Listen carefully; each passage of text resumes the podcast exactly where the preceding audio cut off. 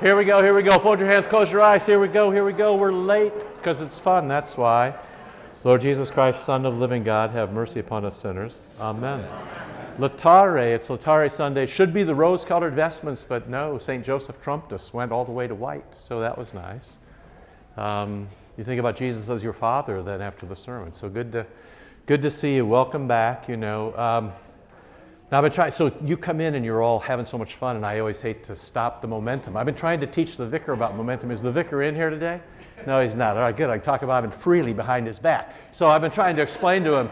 He's a very analytical guy, right? So you know, he's a statistical guy. He's an economics major. He's very smart, and he, you know, I was talking to him about. I said, Vicar, do you believe in momentum? He looked at me like this, right? And I was like, here's the thing. So I have a new plan. I'm going to try to get to the governing board today. Here's my goal. I'm going to give the vicar $1,000 and fly him to Vegas, but not give him a hotel room. and he has to play craps, which he didn't know about. So we had to give the vicar a craps lesson this, this week as part of his training. He has to play craps until he either has zero or $5,000. He can't come home until he has zero or $5,000 because then, one way or the other, he'll learn about momentum. Okay? Just, just an idea I had. I need to follow it by the seminary to see if it'll work. In any case, uh, you know, Lent goes on with momentum, right? So you do your things, you got ashes, right? Never leave your house, Chrysostom, without making the sign of the cross. And I, you know, begged you to say the Our Father eight times a day and to fast a bit if you could and to give something to the poor, which you'll find to be the most delightful experience or most confusing thing that'll ever happen to you. So, but the point is, uh, by the fourth week, you know, things get a little bit weary, and so normally, you know, and it was great that we did St. Joseph. Normally, you know, this is the week it goes to pink, so you put a little white in with the purple, it lightens up, and it encourages you that it's going to actually be okay. Jesus is going to have his way with us, and off we go. And so part of that then was try to, to help you or encourage you to be quite diligent in your prayers, especially the Our Father. Because when you've said the Our Father, you've actually said everything that could be said. Other prayers are gorgeous and uh, do your best and all that, but you know, don't let a day go by without saying the Our Father. And I'm trying to convince you at this point that to, to say the Our Father is to pray that the Father, Son, and Holy Spirit would have their way with you every moment of the day. So, Jesus' prayer, uh, the Lord's Prayer, is really a prayer invoking Father, Son, and Holy Spirit to come into your life, body and soul, and move you toward the kingdom of God. That's what he's praying for. And I'm in the midst of trying to convince you of that. So, uh, but at point number two, I kind of remind you where we've been. Last week, you know, what I tried to argue was that Jesus gives us himself as well as his prayer and his Father.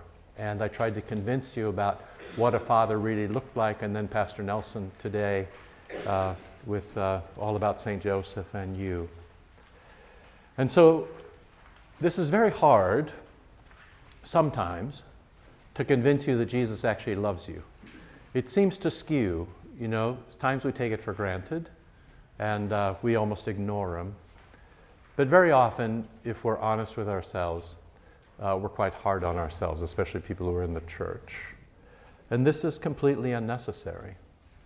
Uh, there, there, there's a margin comment in there by a woman whose name I can't remember today, but it is I mean, there's a the margin comments today are fabulous. Even the prayer or the hymn from Ephraim the Syrian at the, end, you just kind of go, Jesus gets dressed, you know, in swaddling clothes because he's come to wreathe clothe Adam. You know, who thinks like that? But this beautiful, there's this beautiful, about halfway through somewhere, by this woman who talks about, it's just a genius little thing where she talks about how we, we need to confess before we're forgiven. It's basic Lutheran stuff, right? Law and then gospel. But in that is the great love of God for us. It's just so, she writes so beautifully, just you can hardly stand it. But, you know, start to finish, the scriptures are that Jesus wants to spend time with you. Eden, right? Creation first, of course. The only reason you're here is because Jesus wanted to spend time with you. So creation, and then Eden, and then when it goes south, all the sequential places he wants to meet you in the tabernacle, in the temple, in Mary's belly, on the cross, in the tomb, out of the tomb, in the church. And so this great thing of now, and you know, I, have run this for you before, but The voice of Jesus says, Do not judge yourself. Do not condemn yourself. Do not reject yourself. And that would clean up about 80% of pastoral care problems and spiritual direction problems if we all could do that. Do not judge yourself. Do not condemn yourself. Do not reject yourself. Let my love touch the deepest, most hidden corners of your heart and reveal to you your own beauty, a beauty that you've lost sight of, but which will become visible to you again in the light of my mercy. The voice of Jesus says, Come, come, let me wipe your tears and let my mouth come close to your ear and say, I love you, I love you, I love you. And of course, this is just on the heels of what I talked to you about um, last week about having God as your Father. And so, um, kind of down the page, just a bit of review, as having Him as both Abba and Pater. So both the formal name Papa, I'm sorry, the formal name Father, and then the informal name Papa, right? You have both these things. And any good father is both of these things to his children. Quite intimate and gentle, and yet always a particular status. Once you're a father, you can never not be a father. You're always a father. Just like you, you're always a child. You can't not be a child, the prodigal son. Yeah, I'll just be a hired hand. The dad says, You clearly don't understand how the world is constructed. I'll always be your father. You'll always be my son.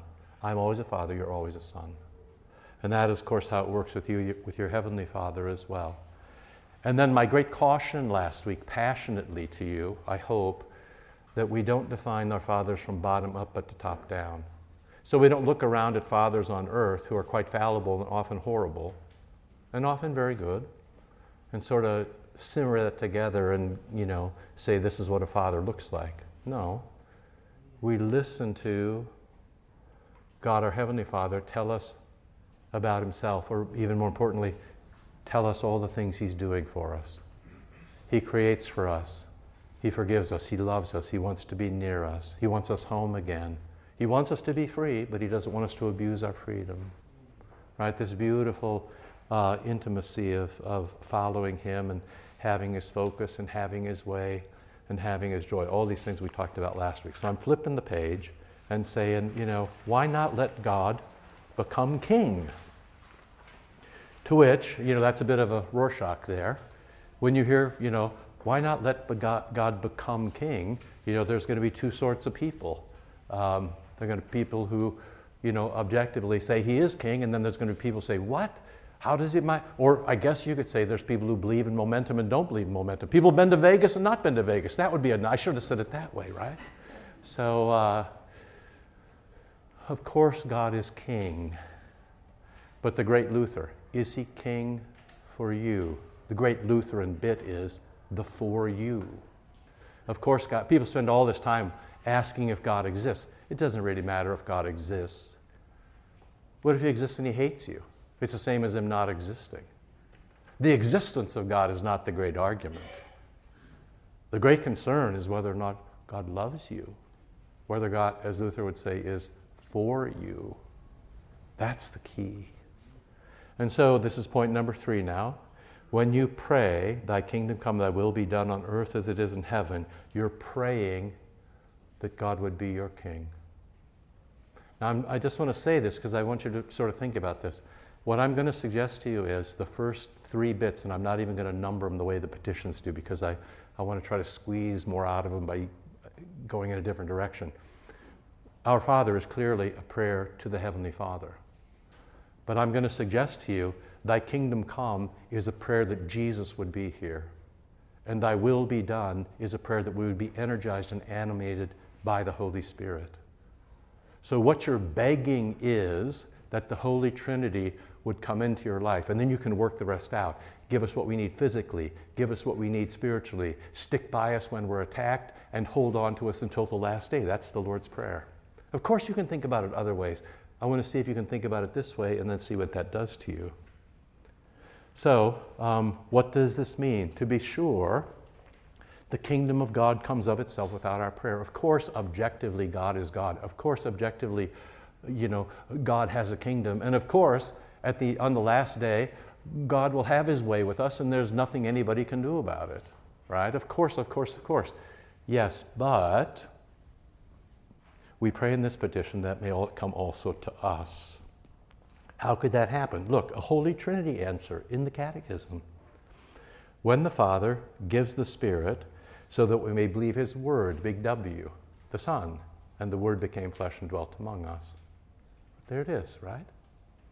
So we pray to the Father that we'd have the Holy Spirit so we could believe in His Son and then live in His kingdom. And by the way, living in His kingdom is really, really sweet. It's really, really good for you. The problem for you and also for me is that we constantly deflect that. And so I've talked to you many times about this how freedom is interpreted as license, when really freedom is obedience, right? And so the, the Latin from last week, absurdus, means not listening. And so when you don't listen to God, your life is absurd. That's the definition of absurdus. You don't pay attention, you don't listen. And so when we don't listen, then we deflect, or we say, This is too hard, or we say, I'd rather be a God myself, or we try to find idols. But, and I turn the page, idolatry is the stuff of dictators. It is the stuff of kings with small k's. It's the stuff of bad fathers. It is the stuff of politics and false prophets. And so, what we're begging every time we say the Lord's Prayer is that, we'd be, that we would be free of all false kingdoms, of all false messiahs, especially that we be free of ourselves, our own self interest, our own ego, our own selfishness, our own unlovingness. So, what we're doing is praying that evil would loosen its grip. And I've said this to you before, but I should say it to you again. One of the hardest things is to pray against yourself. And to know yourself is to pray against yourself. That you would not pray for what is most interesting to you, but what is most interesting to God. So, in this prayer, whether you know it or not, you, when you pray, Thy will be done, you pray, Thy kingdom come, Thy will be done. You're praying against your kingdom and your own will. You're praying that your kingdom and your will would be consonant with God's kingdom and God's will. But you know, you need to pray against yourself. I do too. If I don't pray against myself, I make myself a God. And that's the end of me. Now, this is from forever in the scriptures, and I, you know, I spent a lot of the, the time that I had for this this week, you know, sorting through different texts, trying to. It's so it's so everywhere. The question is which one to kind of give you, but I tried to give you a common one, especially to the season. So, point number four: what the heavenly Father is willing to do is to repair the breach between heaven and earth. Really, I mean, take, read the hymn from Ephrem the Syrian. I mean, he was a, he's a saint, and he was, he's sainted as a hymn writer. I recall that he was a hermit, so he's out in the desert by himself. You know, you kind of, you know, when you read stuff like this, you sort of go, you know, how do people like this exist on earth? You just can't quite believe that anybody can can hold it all together like this. Just read the, it's the very, it's the prayers you go today. It's unbelievable. But what we hope for, you know, is that God will keep his promises. Or to put it more directly, that God will always love me. That's what I'm hoping for. When I pray, Our Father in heaven, um, hallowed be thy name. So you're holy and you're in heaven, and I know that heaven is near and it interlocks and overlaps with earth, but I also know that I deflect most of what you try to give me and so, what I pray is that you'd break me and my way, and that you would come and you would keep your promises, and you'd let me get good with that, right? Because, you know, you know this text. Listen, look at all the synonyms here, right? This is all Lent bundled up. How beautiful. How beautiful the good news. How beautiful peace. How beautiful happiness. How beautiful salvation. How beautiful those who say, your God reigns, the kingdom of God. These are the elements of the kingdom of God. If your life doesn't look like this, if your family doesn't look like this, if your church doesn't look like this, if your nation doesn't look like this, pray against them. Not based on your subjective opinion about what life should be like, but on God who is King in his objective holiness and his objective revelation in Christ his Son and his objective energy bestowed in his Holy Spirit. Pray against yourself, pray against your world. Pray for yourself and for your world. It's right here. Look at the watchmen. They sing for joy. They see the Lord returning to Zion. They sing, Jerusalem is comforted. Jerusalem is redeemed, which is a really interesting word, right? To deem something, you know, like when you're playing golf and you have an 18 inch putt and your partner says, I deem that to be good. Uh, that's, you know, you deem something means you assert it. To redeem is to reassert something. So to redeem you is to reassert that you are a child of God and you belong in heaven. That's what this means. And of course, all the theological language that flows out of that, of atonement and Christ for us and substitution. Yes, of course, all of that. But the outcome is that you will be redeemed as a child of God, as an inhabitant of heaven, that you can come home. And then straight flexion, verse 10 the Lord has bared his holy arm. So God's patient now, but as Romans says at the beginning, do you presume upon the do you presume upon the patience of God? You think it's just going to be this way forever? You think the Fed will never raise interest rates? Is that what you think? You didn't hedge your T bills? What? It's not always going to be like this. You have this time to get it right, and then sometime time's up. And that's what you're praying for in the Lord's Prayer. So you're praying that Father, Son, and Holy Spirit would come and straighten everything out before it's too late. That's the prayer. And you're praying that for yourself and you're praying that for other people. The Lord has bared his holy arm before the eyes of the nations. Nations is code for the great unwashed, the Gentiles, everybody but the Jews. That also means all those people get to come home again, which is great. And all the ends of the earth shall see, right? So all the nations, not just the Jews, but everybody, right? All the ends of the earth shall see the salvation of our God. And then what I've always told you, the definition of the Christian life, here it is in the Old Testament. Don't touch evil things. Touch holy things. This is the Christian life in a sentence. Touch good, don't touch evil, right? Depart, depart, go out of there, touch no unclean thing. Go out from the midst of her, purify yourselves, touch good, that's how you get pure. You who bear the vessels of the Lord, don't touch evil, touch good. For you shall not go out in haste, and you shall not go in flight. For the Lord shall go before you, and the Lord will be your rear guard. St. Patrick's Prayer God will surround you. Before you, behind you, above you, below you, and the Holy Trinity will carry you home. This is what we're praying for in the Lord's Prayer. That the Father, Son, and Holy Spirit, who live in heaven and are holy, would bit by bit bring that holiness to us without destroying us and with redemption that we would be redeemed so in a very practical way and you know this really goes to the last three or four or five or six years when the entire world has gone crazy in an all new way right it's like casey stengel when he managed the mets and said you know he said every day they would find a new way to screw up and then you know there's a title of a book about casey stengel that says does anybody here know how to play this game?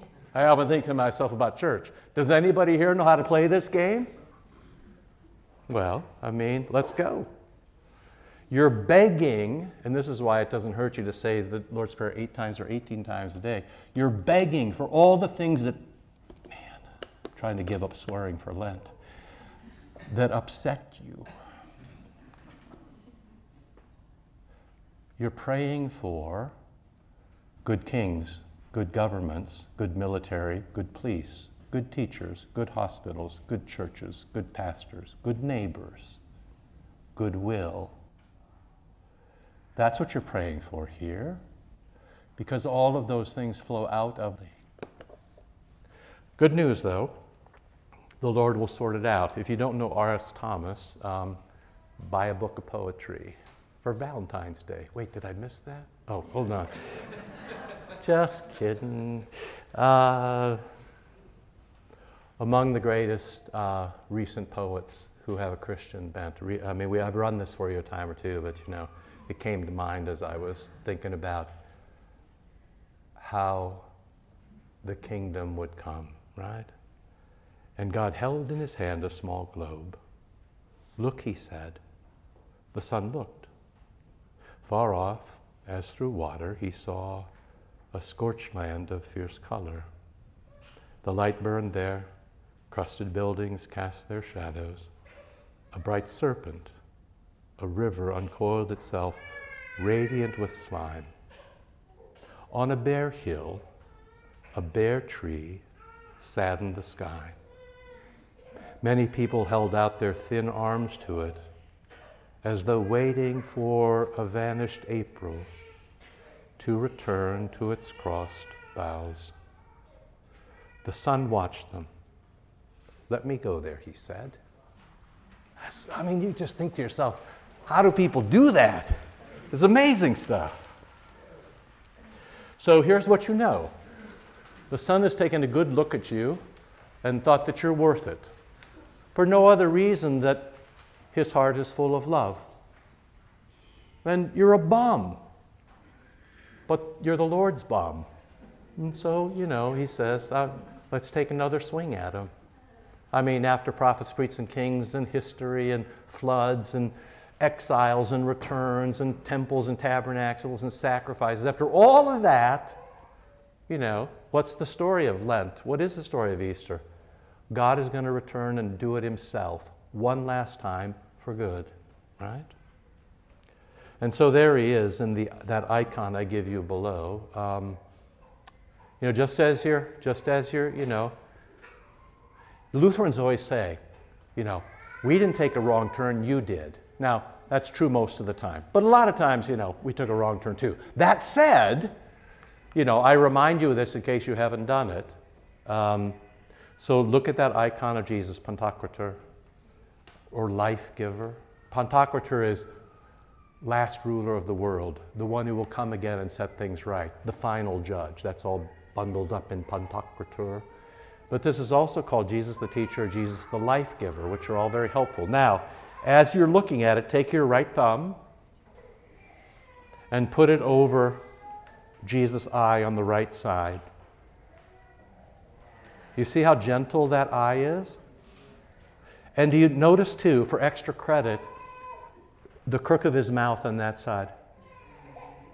Gentle, sort of, you, you know, you wouldn't exactly call it um, a smile, but come on, Jesus is Orthodox, so what do you expect? Uh, so, now, take your other thumb, left thumb, and put it on the eye on his left side. Look at that law minded eye, that squinty, severe eye. That is, you really been doing that again? And look at his mouth, curled down like a little bit like my mother's when she had set the table for Easter, and my big brother slapped me, so I grabbed him like the Three Stooges did by the lapels, and I ran him backwards until, no lie, he fell on top of the Easter table. The legs broke and everything went on the floor, and I landed on top of him. It was one of the great moments of my life. Until, of course, my mother came in the room, that it wasn't so good. But for that 11 seconds or 12, oh yeah. I've always had to explain to Kirby that's why we didn't inherit the china.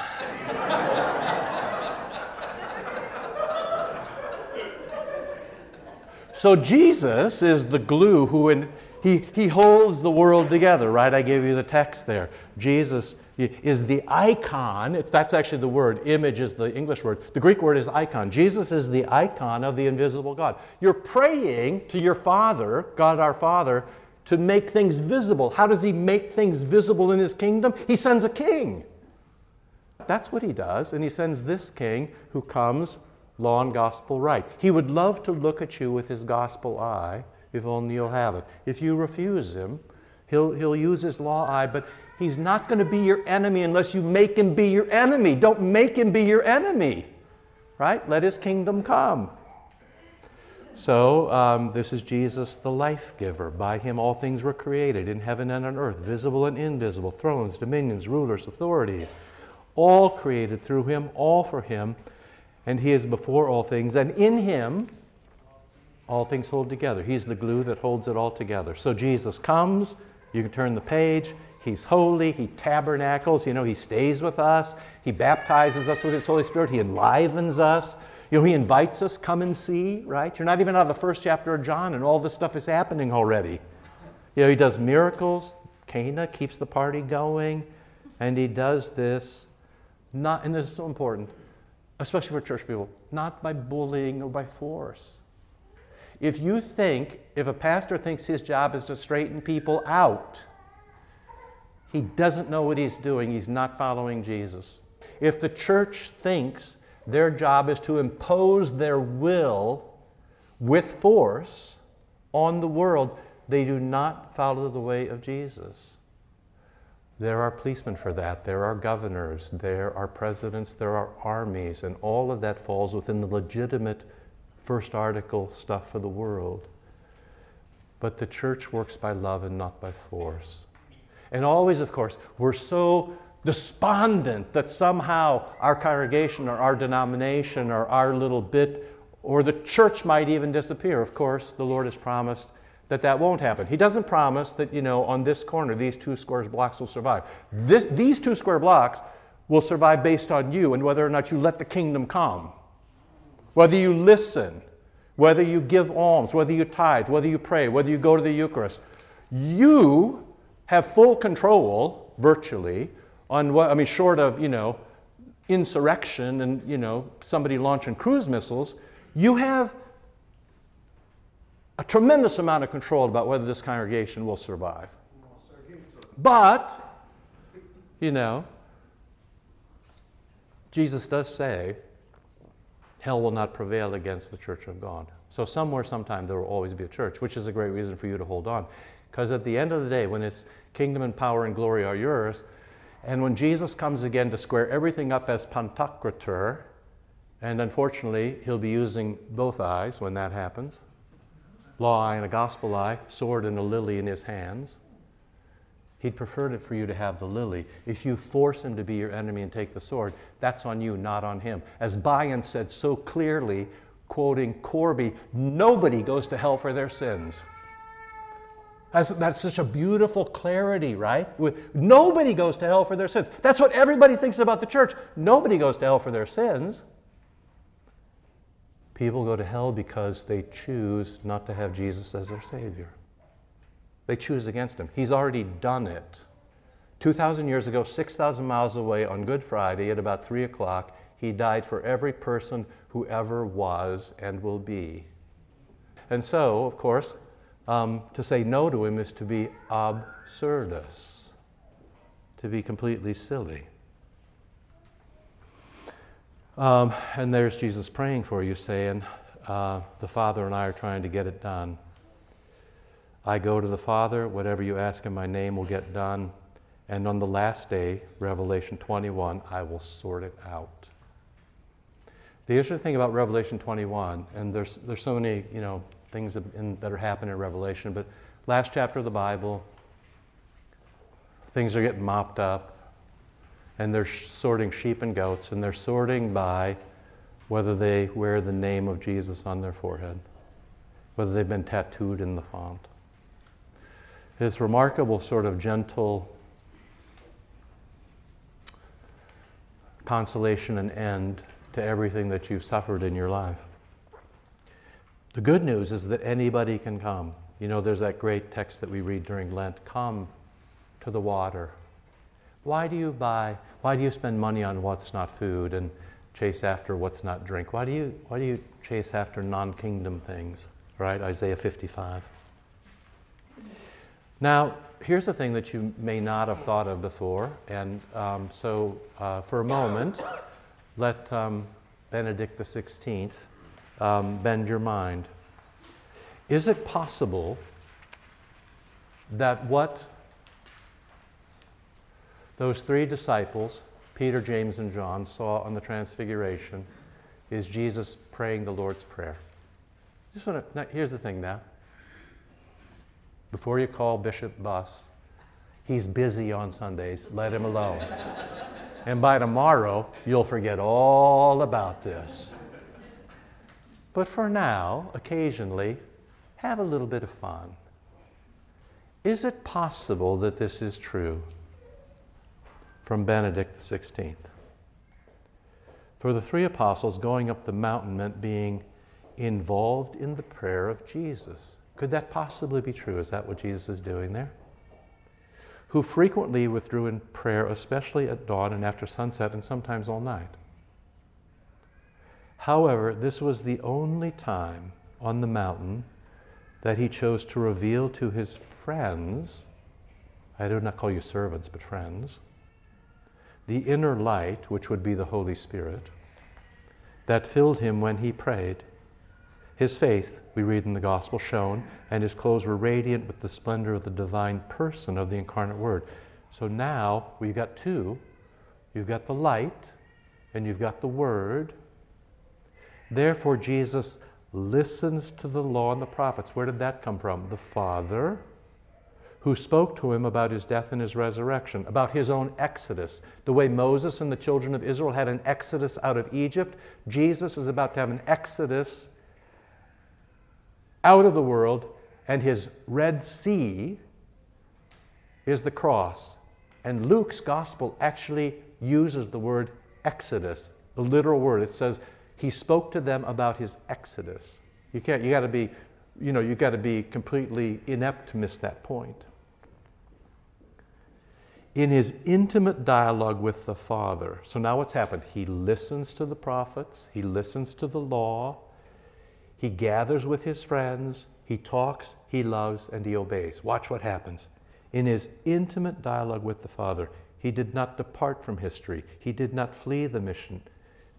Obedience. Obedience and love are the same. Freedom and obedience and love are all the same. They're all the same. He's free to go. He can take another path. He can do what he wants. But freedom and love and obedience are synonyms. Jesus loves you so that he tells you what you're meant to do and he allows you to do it. He energizes you with his spirit. He shows you the way. He gives you the strength. Everything comes together here, right? In his intimate dialogue with the Father, he did not depart from history. He did not flee the mission for which he came into the world, although he knew that to attain glory, now you have to be thinking, Jesus said, And when I am lifted up, I will draw all men to myself. My glory, he says, is in the cross.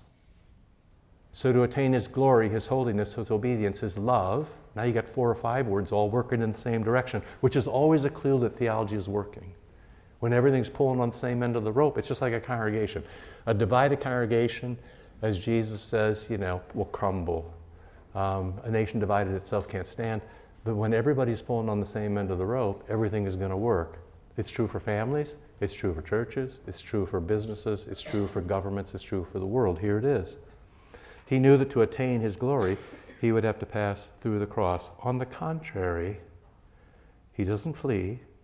Christ enters more deeply into this mission, adhering with all his being to his Father's will. He shows us that true prayer consists precisely in uniting our will with that of God. Or, as I've often said to you, faith agrees. So now faith and freedom and love and obedience and glory and holiness all mean the same thing. Of course, they mean different things. But at the Transfiguration, you see that when they all line up and pull in the same direction, remarkable things happen. Dead men come to life, people are struck down, people are raised up, people see God face to face and survive. People have hope for the end of the world. That's what's happening here. For a Christian, therefore, to pray is not to evade reality and the responsibilities it brings. We don't pray, as Jesus said, to take me out of the world. He didn't pray to go out of the world. He prayed to have the energy to stick in the world and do the work that he was given. You're going to drop dead at some point. And if you beat me to the punch, I will be there to say to you, see, that wasn't so bad, really, was it? Because now you think, oh, how bad could, oh, what we've been through, and last year and this year, people lying to us, and who's in, rockets going everywhere, and in, uh, ah, everybody is, people are crazy. You're all crazy. Except for me. I mean, you're all kind of crazy.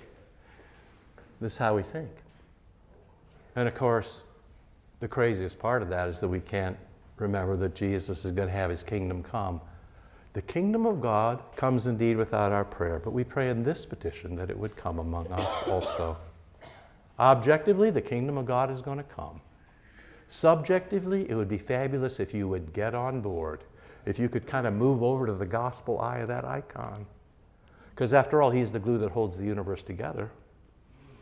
For a Christian, therefore, to pray is not to evade reality and the responsibilities it brings, but rather to fully assume them, to obey, trusting in the faithful and inexhaustible love of the Lord.